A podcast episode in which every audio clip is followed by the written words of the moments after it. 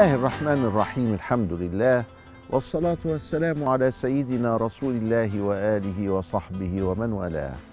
أيها الإخوة المشاهدون أيتها الأخوات المشاهدات في كل مكان السلام عليكم ورحمة الله وبركاته وأهلا ومرحبا بكم في حلقة جديدة من حلقات رب لترضى. مع الشباب نستمع إلى أسئلتهم ونعيش معهم تلك اللحظات. أهلا وسهلا يا شباب. مين معاه النهاردة؟ سؤال نبدأ بالسيد محمد. حضرتك دايما بتشرح لنا إن المشايخ بي- بيبدأوا فكرة الأوراد. إشمعنى إشمعنى الذكر؟ ليه مثلا ما يقولوش مثلا طب ابدأ صلي في المسجد أو أو مثلا صلي 100 ركعة أو مثلا تصدق بحاجة فلانية. إشمعنى الذكر مولانا؟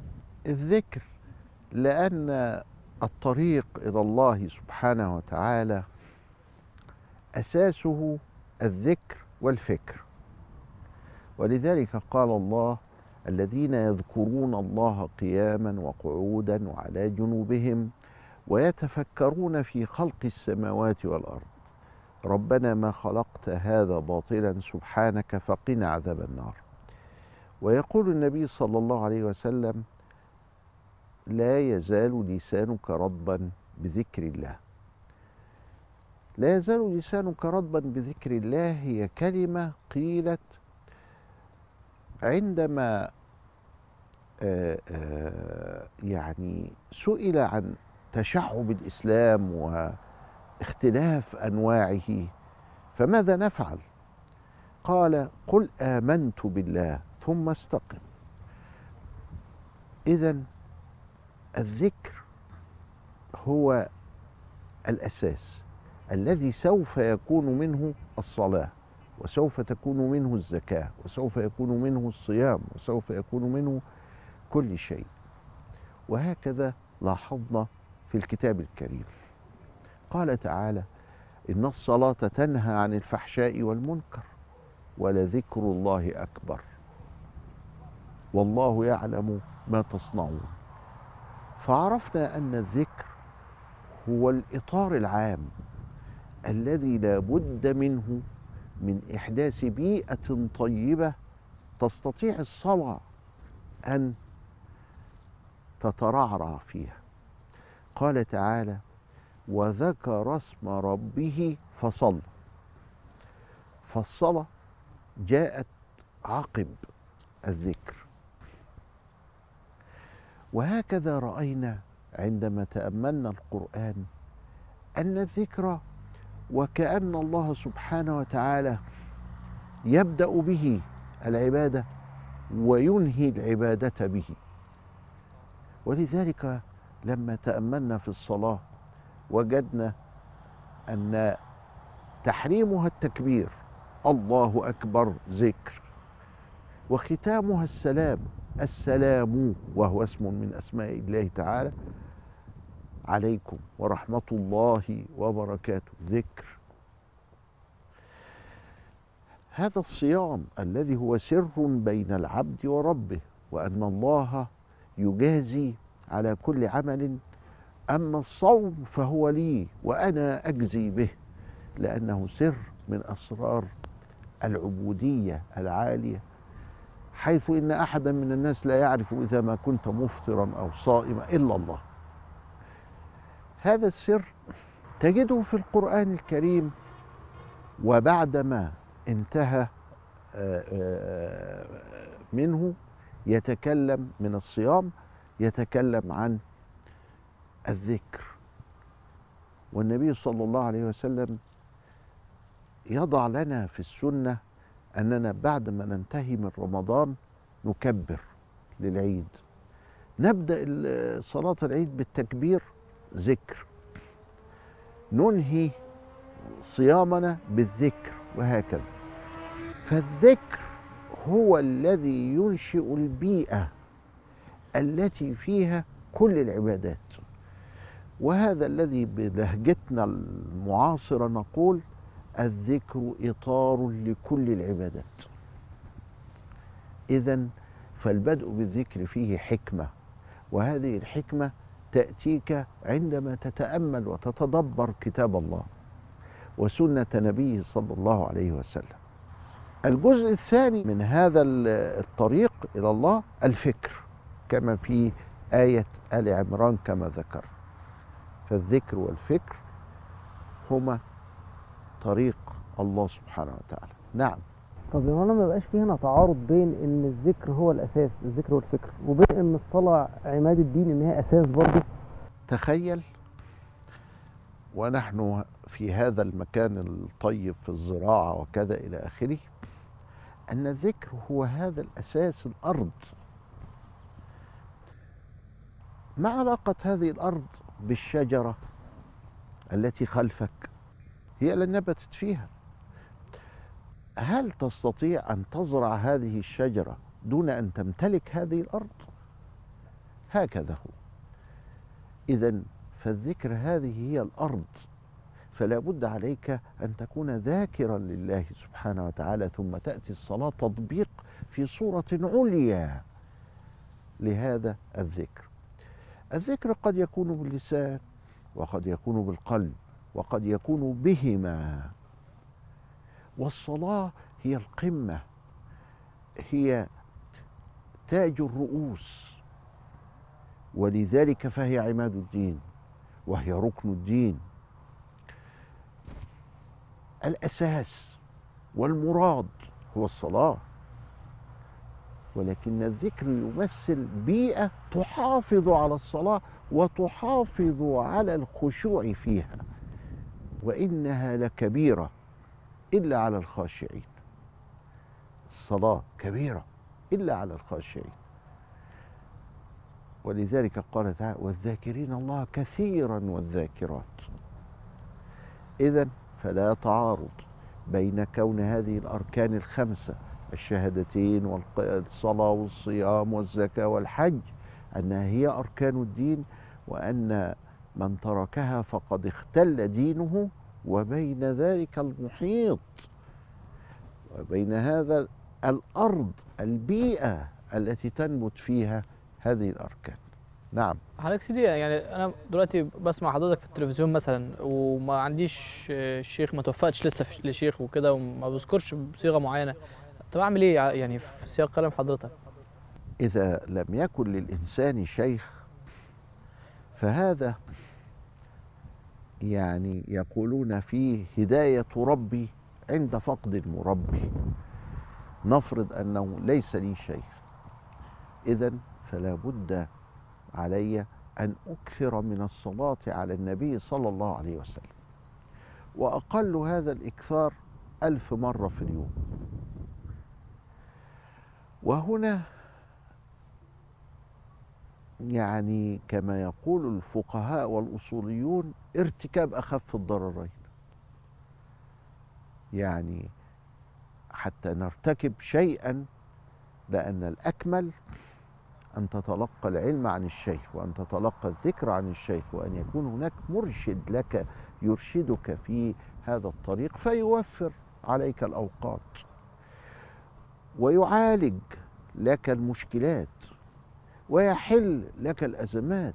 هذا هي مهمة الشيخ. فلو كان هذا الشيخ غير موجود بأن لم تجده أو لم تثق في أحد أو كانت في بلاد ليس فيها هذا النوع من من العلماء فعليك بكثرة الصلاة على النبي صلى الله عليه وسلم فإنها هي مفتاح الوصول.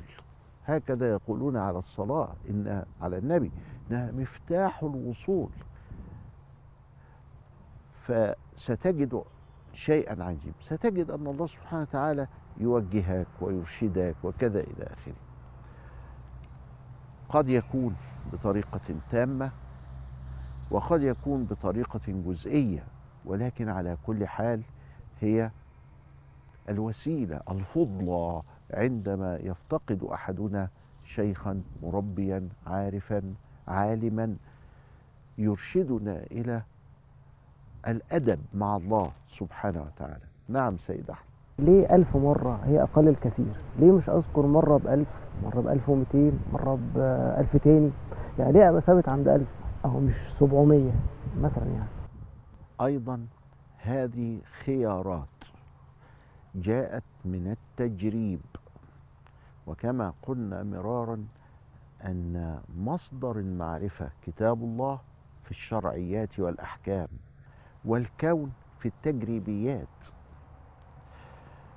طيب هيا بنا ننصح أحدهم بأن يصلي على النبي صلى الله عليه وسلم عند فقد الشيخ بثلاثمائة مرة مثلا. تجد إنه يصلي وكذا إلى آخره ثم لا نتيجة. قلنا له طب خليهم 400 طب خليهم 900 طب خليهم 1000 هناك أعداد عند العرب مثل السبعين والسبعمائة للتكثير لأنها كثيرة يعني. وأنا أريد هذا التكثير. ما هو الرقم المناسب الذي فيه تكثير جدا تكثير سبعين جدا سبعمائة ويزيد هو الألف. طب ليه ما كانش ألفين؟ ابتداء كده. لأن ألفين قد يعطله عن عمله.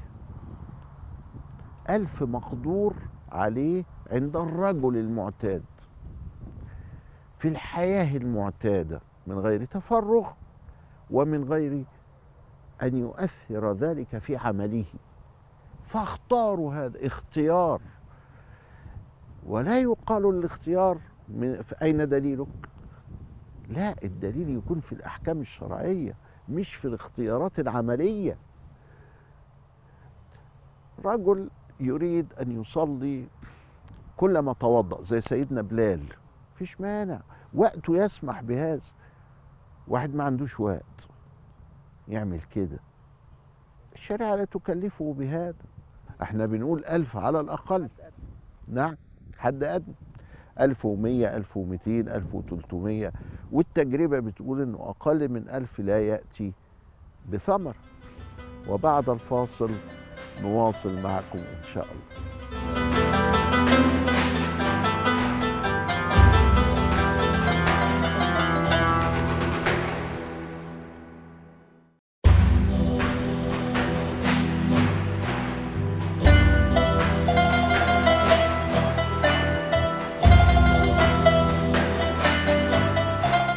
الله الرحمن الرحيم رجعنا من الفاصل من أجل أن نكمل هذا الحوار الشيق. بلال. آه، حضرتك يا سيدي قلت آه، إن إن أساس الطريق الذكر والفكر حضرتك قلت الذكر فيه بال- باللسان وبالقلب. يعني إزاي أذكر بالقلب؟ الاستحضار تذكر بالقلب بالاستحضار. عندما تتكلم بالكلمات العشر الطيبات. سبحان الله الحمد لله لا إله إلا الله الله أكبر لا حول ولا قوة إلا بالله. أستغفر الله. إنا لله وإنا إليه راجعون. حسبنا الله ونعم الوكيل. آه، اللهم صل وسلم على سيدنا محمد وآله. وأمثال هذا توكلت على الله. تستحضر المعنى.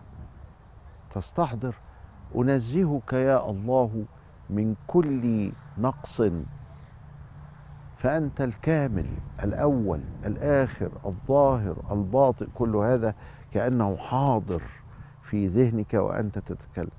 القلب يذكر بالاستحضار. فإذا قلت سبحان الله سبحان الله سبحان الله وعقلك يفكر في كتاب تشتريه أو في عمل ستلتحق به أو في سير تسير إليه فقد ذكرت بلسانك. والسؤال هل الذكر باللسان له ثواب؟ نعم له ثواب. هل الذكر بالقلب أعلى من الذكر باللسان؟ آه بدون شك وله ثواب.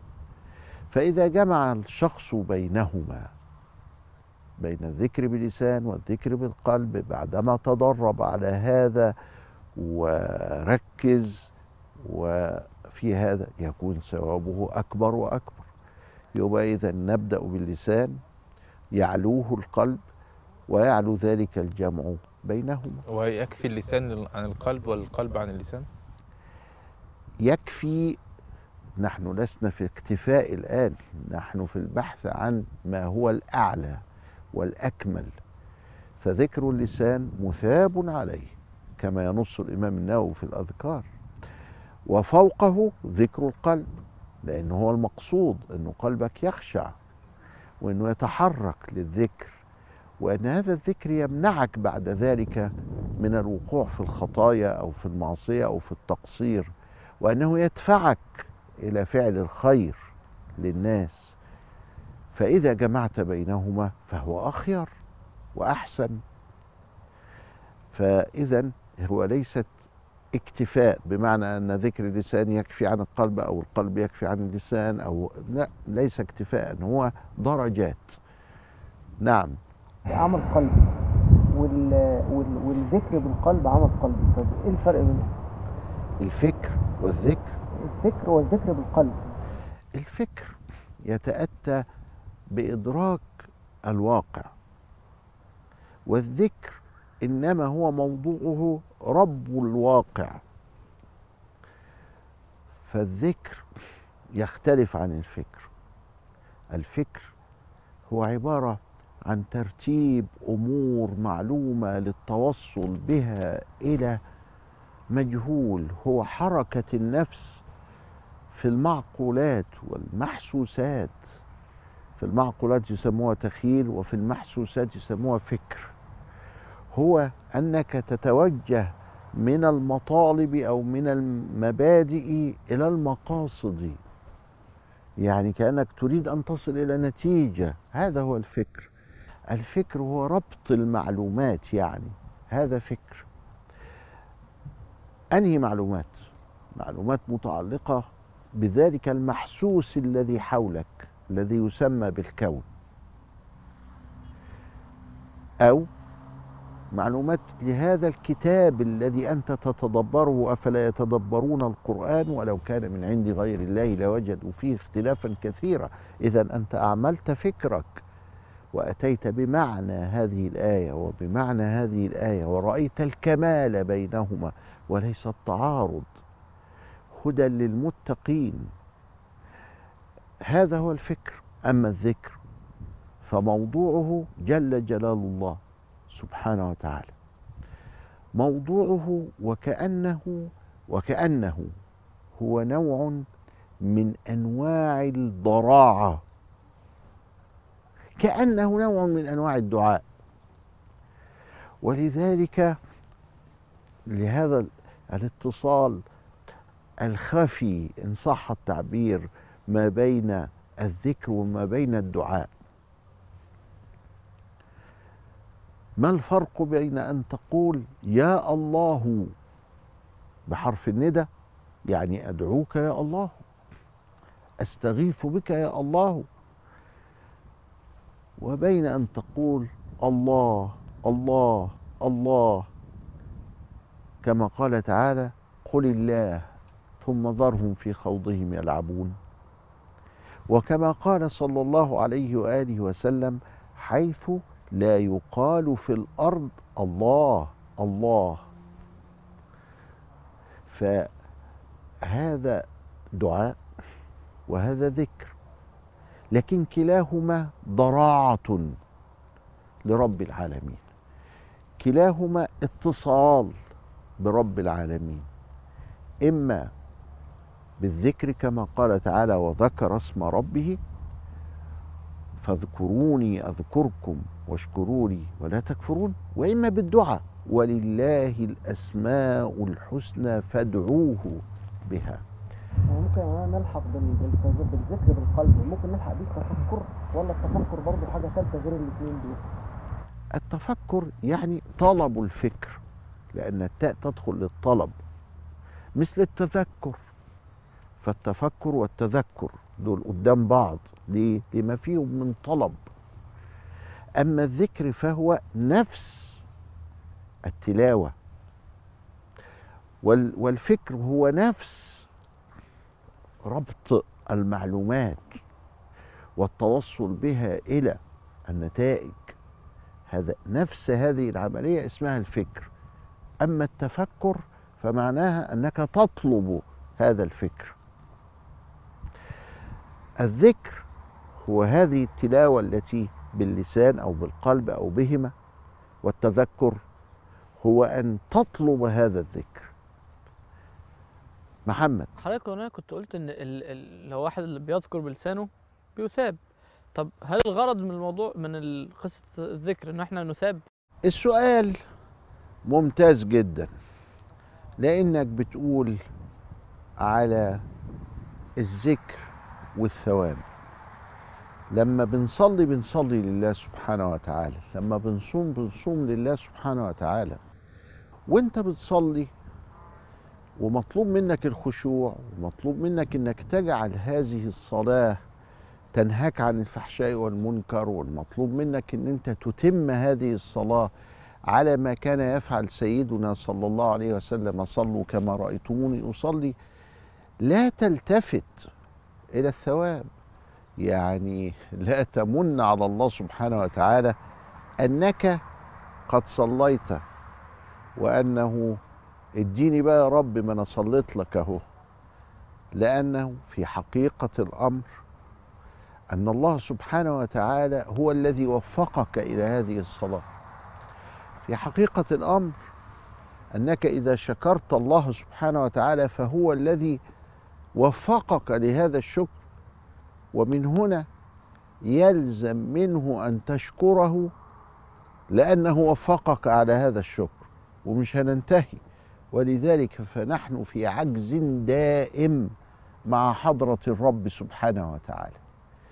وكان النبي صلى الله عليه وسلم يأتي بهذه الصيغة العجيبة الجميلة فيقول أحمدك حمدا يوافي نعمك ويكافئ مزيده لأنه عندما يوفقني الله سبحانه وتعالى للحمد ويوفقني للذكر ويوفقني للصلاة فإن ذلك يحتاج أن أشكره شكرا مزيدا فأتت هذه العبارة على هذا التكوين. وفي الحلقة ال- التالية إن شاء الله نكمل معكم المسيرة بكلامكم الطيب الجميل. إلى لقاء آخر أستودعكم الله والسلام عليكم ورحمة الله وبركاته.